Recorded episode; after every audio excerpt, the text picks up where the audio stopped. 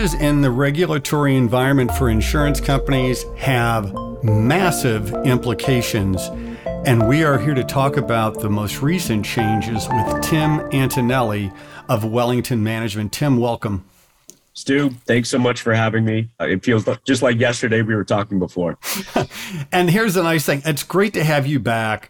You are a clear expert in this. And I'm going to take a minute to read your bio and your intro for those folks who may not know you. You and I are friends, but for everybody else, right?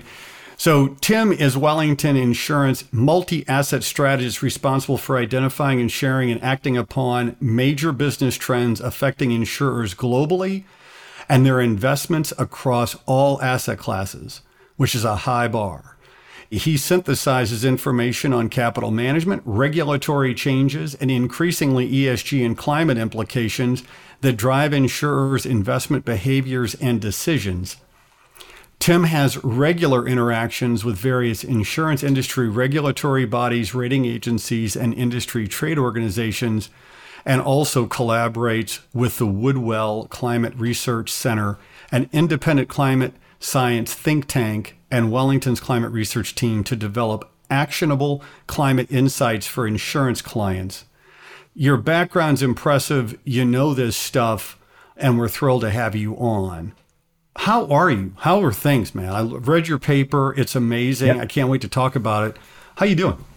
Yeah, no, I'm doing well. I think this year, like all the years that I can recall in recent history, has provided a um, interesting change from what we all expected heading into the year. So it's obviously the, the, the market implications of not only the geopolitical you know mess that we see ourselves in, but also the fact that at least for the first time in my career inflation is a real thing that we're discussing with clients and interest rates actually increasing is is something that we're seeing happen. So it provides a unique backdrop relative to the last decade decade and a half for insurers to tackle. So we're having no shortage of conversations around that and quite frankly a lot of it centers on strategic asset allocation which as you know has many different levers that you can work in an optimization and one of those is certainly capital consumption so we wanted to get this piece out there to just make folks aware of not only what the changes are, but also how that could impact their, their investment decisions in a day to day basis.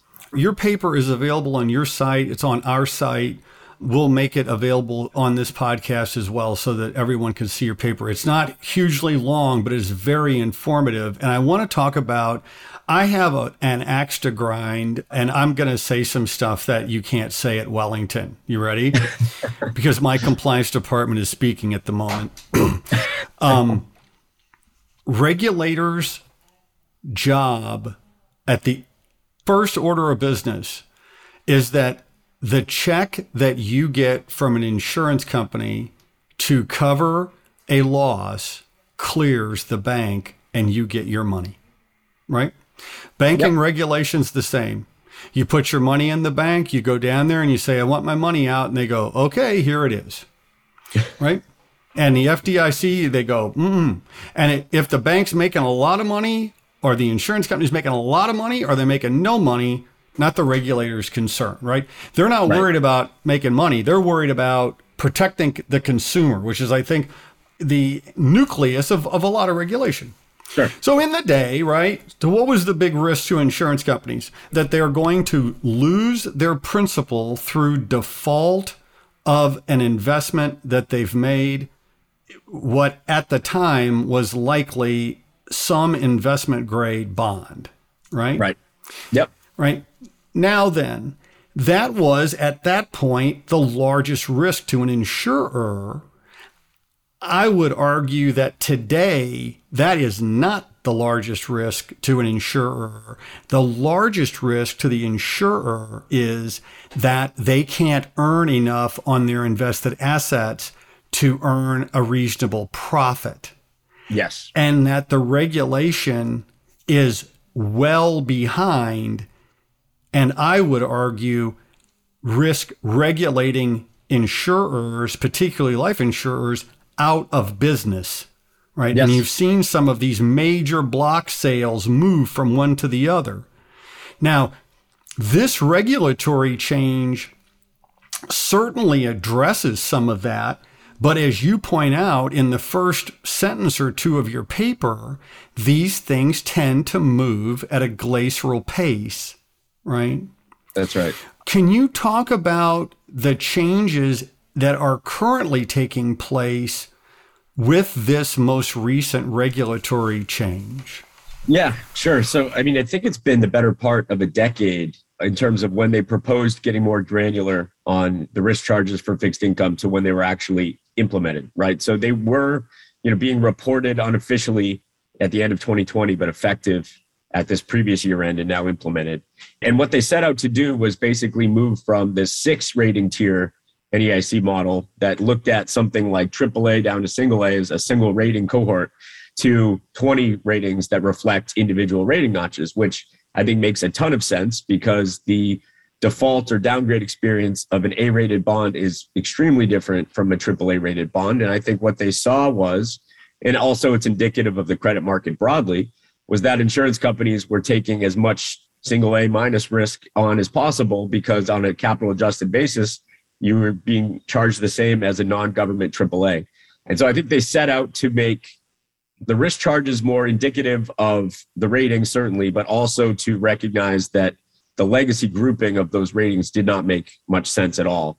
And so they, they updated those risk charges and they originally based it on life insurers, right? But then for the first time ever, they also created separate risk charges for non-life groups. So health and P&C shared the same risk charges forever. And now they operate on different matrices as well, which again, I think makes a lot of sense. So, in effect, if I understand this correctly, and RBC charges were in six buckets before, and they kind of grouped the letter ratings from NRSROs into kind of buckets, right? That's and right. and so a single A minus and a triple A have the same capital charge.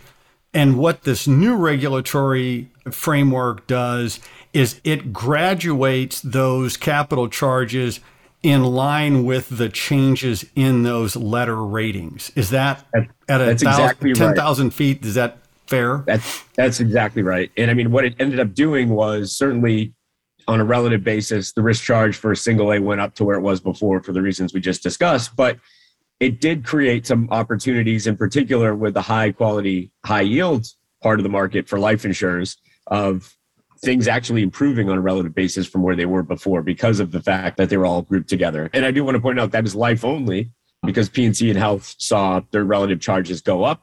But as we discussed in the paper, and I'm sure we'll touch on today, you know, what drives the ship in terms of the bottom line capital implications from investments are very different between life and non-life insurers. So it's been mostly a life focused issue to date.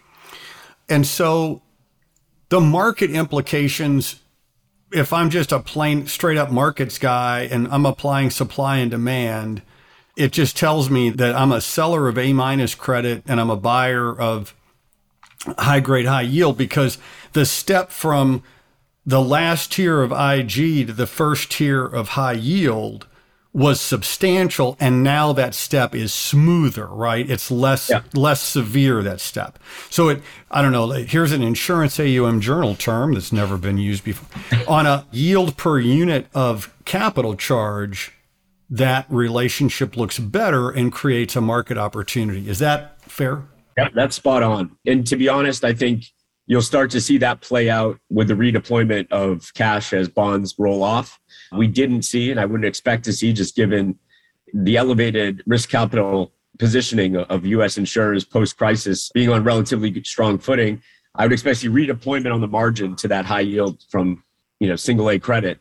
I think what we have seen, and it's also reflective of recent trends broadly, has been the demand for securitized and increasing that as a, a more meaningful percentage of your overall core bond allocation because unlike the credit markets there's still a substantial portion of that universe that has a double a or a triple a rating attached to it. And you know we'll, we'll touch on how that could evolve over time as well. But for the time being municipals and you know securitized assets also look really good. And this is a tangential topic, but for those people who may not be steeped in the fixed income tea, a double A structured security, a double A corporate bond, and a double A muni bond tax adjusted yields, they're not the same across those asset classes or through those big silos. You can't compare across, right? Correct. Yeah. And I mean, the securitized piece in particular, you know, and it depends on, on the part of the market, but generally speaking, you can expect to get a complexity yield premium versus corporate credit because of the amount of underlying due diligence that needs to happen at the position level for those assets. And so in your paper, you point out that, I mean, a lot of times, I mean, investment people like me, I mean, I always think about RBC as strictly in investment terms, right? But that's not true. There's a, obviously, insurance companies write insurance, and there's a risk component there. And the yeah. ratio of total RBC risk is quite different life insurance to P&C yes. or health. Can you talk a little bit about that? I was struck by that sure. difference. Yeah, and to be honest, I'm always surprised at at how few people actually talk about what I call that rule of thumb, right? Where people are talking about the function that they do in the business and so they think about you know maybe they're managing to a risk capital figure based solely on invested assets. But when you think about it in the context of your total positioning the rule of thumb i use is about two-thirds of a life insurer's total risk adjusted capital is driven by the investment portfolio which is substantial. So as i mentioned earlier this change for a life insurer it moves the needle. Ultimately i think there'll be a lot more active management because of it on that end. If you switch over to p&c or health that ratio is flipped. So they're risk-based capital, and, and correctly so, given the volatility of their businesses, is driven by the underwriting, and only about a third is from their invested assets. So while you know the punchline for a lot of folks that are non-life CIOs was, oh wow, our bond risk charges are going to increase across the board. How do I think about that from the portfolio? I'm always you know cautioning folks to say, okay, don't think about it in isolation though, because they could double and it's not going to really deteriorate your capital position relative to your underwriting. And one of the things that's been, and I want to stay on topic here, but I'm curious as well. When you look at these various asset classes and you see there has been a trend toward private asset classes, right? Has there been a regulatory change that impacts private assets in particular? Yeah. So, I mean, if anything, what's happened so far has made private assets even more attractive because, and this is not just a US phenomenon. If you think about Solvency II, if you think about Bermuda BSCR, you're seeing basically the same risk charges applied, regardless if it's a public bond or a private bond. And the same with a lot of rating agency capital calculations as well. So, when you thought about those investments in capital adjusted terms, they looked attractive versus public equivalents across the board. The most recent change, and I think it's the early days of the NAIC saying, okay, maybe we need to be spending more time on this, is the requirement for an insurer at time of purchase and then every year end to basically submit to the NAIC a private credit rating justification from the rating agency that says, you know, here's how we got to this rating. And I think as an industry, they're becoming more aware of issuers who are rating shopping and then working with a rating provider that's going to give the most favorable treatment. I would note that the NAIC said that they don't expect to enforce anything on the back of this at this point, but it does open the door to future policing or changes around private markets at some point. Do you think do you mentioned the increase in yields? In relative terms, bond yields have moved dramatically, right?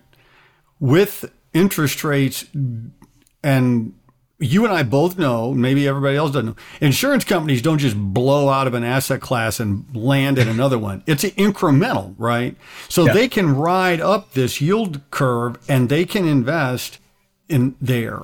The question is, and from my perspective, does that slow the flow to private assets versus public assets, does that yep. change the risk return profile between those two buckets, even though there's been changes that make private assets more palatable to hold? Yeah, I mean, Stu, that is such an incredibly timely question because we were literally, including this morning, debating that very topic with our colleagues on email because an insurer in Asia had actually made us aware that they would be reducing their flows to private credit in the face of rising rates. And it had us talking about if this is something that's going to be a trend or if this is a one-off. And I think I think there's a couple different items in play here. So I'm, I'm going to couch that by saying that there's differing views. The first thing I'd say is a large part of the private market is floating rate. So that actually can be very attractive in the face of rising rates as the coupons grow. The other element is that we've seen it become such a meaningful portion of the US insurance balance sheet. So life insurers in particular have nearly 40% of their fixed income portfolio in private credit or private placements. So it's now almost a coin flip with where they're making these allocation decisions. To the case against continued increases, number one, the amount of complexity for doing a private deal, and obviously the liquidity that comes along with that versus the public market. If the public market yields get very compelling, there's just a lot less lifting to do there. And I think having some sort of structural liquidity built into your total assets probably makes sense, especially if yields are compressing versus the public market. The other element is obviously the, the case of the liabilities, right? So as we see interest rates go up and you're a life insurer, you are going to have to be aware of liquidity needs as policyholders either lapse or surrender a policy to go somewhere else. And being in the private markets heavily doesn't afford you those opportunities. So I do think that the relative value gets a lot less obvious than it maybe was over the last 10 years. But I think if you're a long duration insurer, it's a structural part of your SAA now and will continue to be unless there becomes some sort of risk capital adjustment on top of it. Let me ask some big convoluted question that only I could come up with.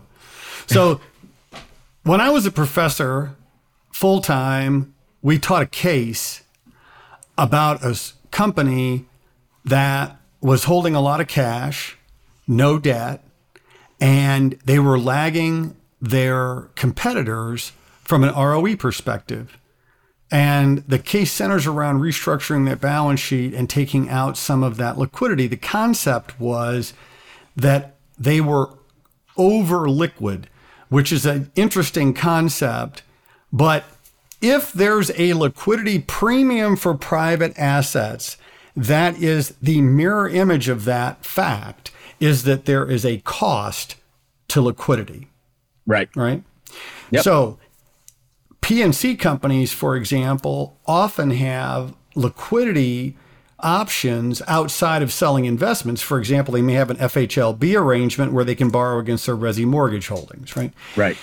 I think that a lot of P&C companies, I would argue that a lot of P&C companies are over liquid Yes. And that's costing them money. Can you talk a little bit about that? Yeah.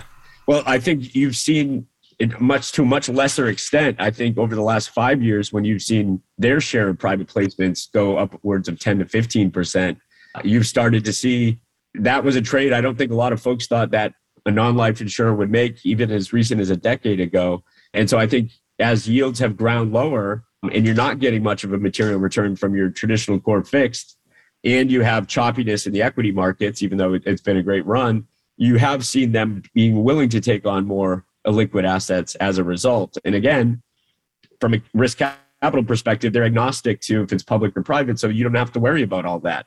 And as we mentioned before, you can have more investment risk as a non-life insurer, traditionally speaking.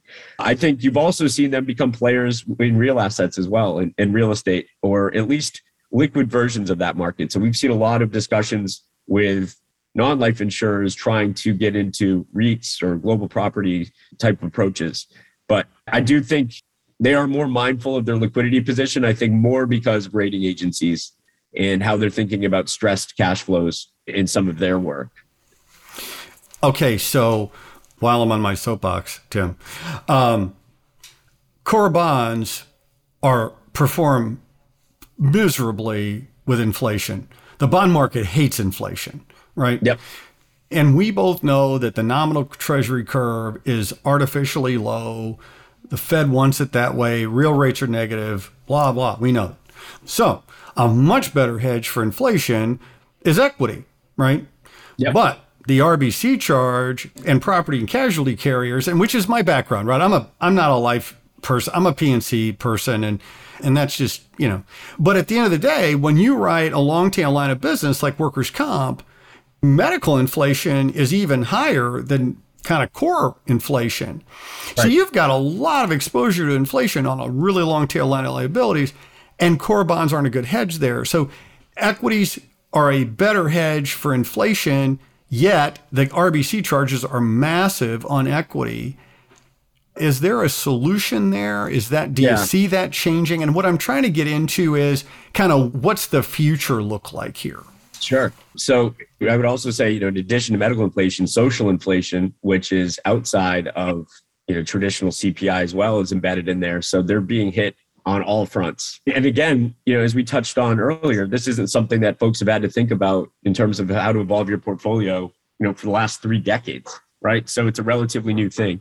Um, traditional inflation hedges, obviously the the premier one would be commodity exposure. You just talked about, you know, that the traditional equity capital charge, depending on which regime you're in, you could be holding commodities at a 50% capital charge. Some rating agencies have it even higher. So having that type of exposure in the market value volatility for your income statement and balance sheet that goes along with it is not appealing for most insurers. So what we've seen on the margin to tackle inflation, and then I'll I'll speak to how I think the industry could evolve. You know, we've looked to help clients think about assets that have a positive beta to inflation potentially, but also to rising rates and have, you know, negative empirical duration. And so, you know, as part of our 2022 themes, we suggested things like, again, REITs because of their inflation hedge that's embedded there. And also, and this speaks to where the future of capital could go. If you think about REITs under you know, Hong Kong RBC, for instance, that's a 22% charge versus 40% for other equity. So there are regulatory capital charge incentives there. Convertible bonds are another asset class that you can get this equity upside participation, potential inflation hedge that goes along with it, the bond floor to dampen volatility, and it's risk charged unless it's a mandatory convertible as a fixed income asset. So, in my mind, that continues to be a best idea. And we've seen a lot of take up in an asset class that, quite frankly, has been forgotten by the broad insurance industry over the last two decades.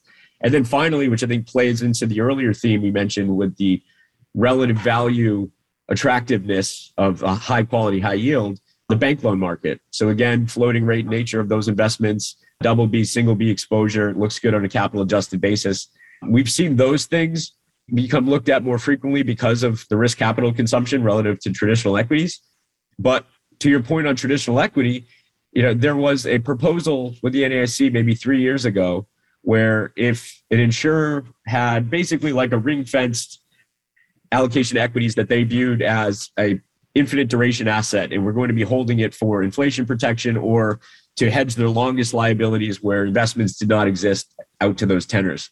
And some of the largest life players have been doing that and continue to do that today. And there was a, a request to have a, a significant capital charge reduction for those types of assets, you know, with certain constraints in place. And it didn't pass, which I was a little bit surprised about because it had some of the larger players backing it fully. But we have seen it pass in other parts of the world. And so again, Solvency II, long-term equity holdings, you know, there's given constraints around how you manage those. But if you prove that they're strategic in nature, low turnover, you're not, you know, actively trading, you can have a capital charge that's roughly half of what equities would be. And I think that makes a ton of sense for the US to consider because it's more reflective of what insurers are doing today. And you know, I think that the traditional risk charges for those asset classes could be a little bit outdated to your point earlier.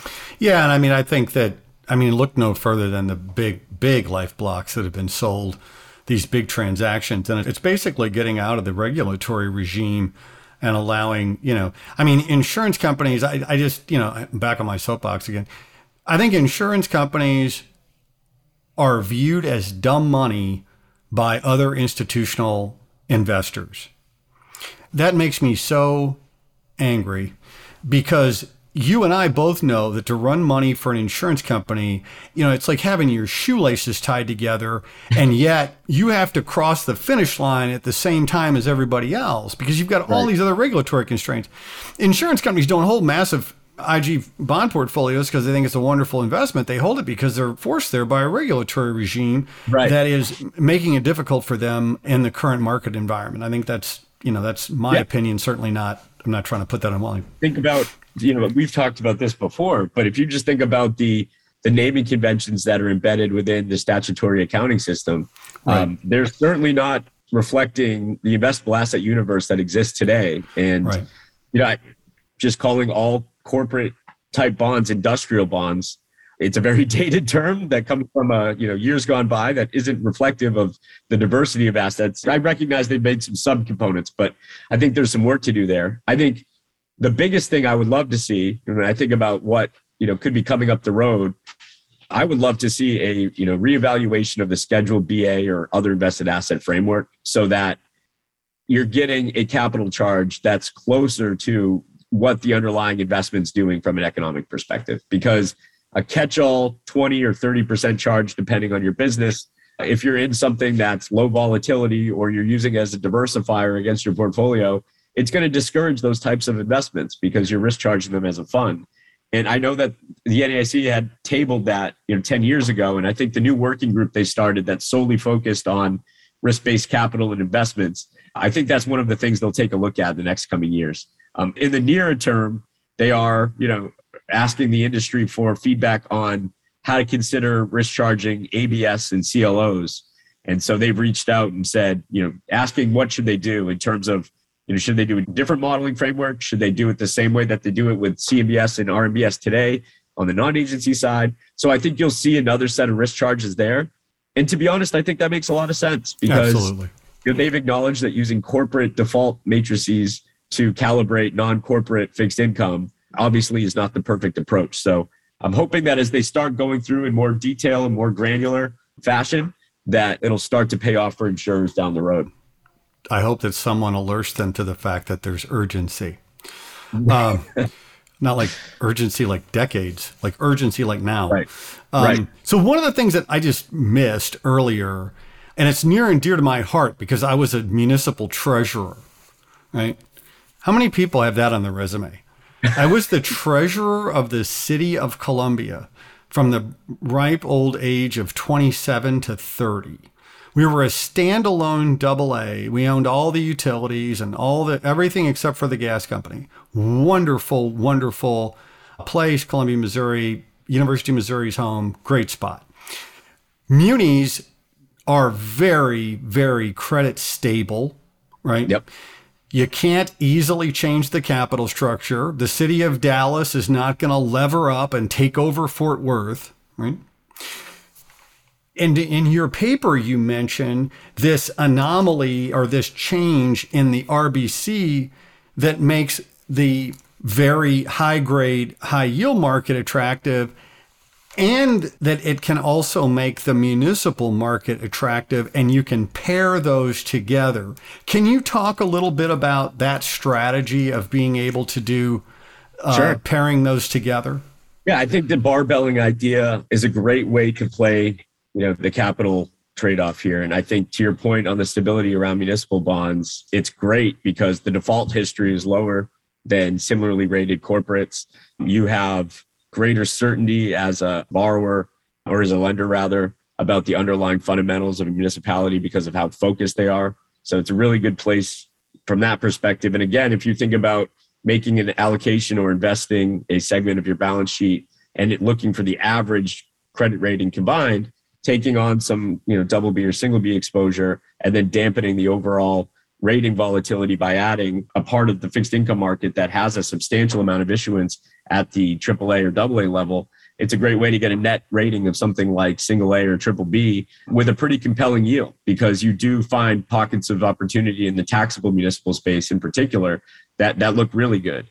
And and you know, we haven't even got into the tax situation in the US right now, but potentially if the corporate tax rate goes back up, you could see renewed interest in increasing tax exempt municipals, which makes that trade off you just talked about even more compelling.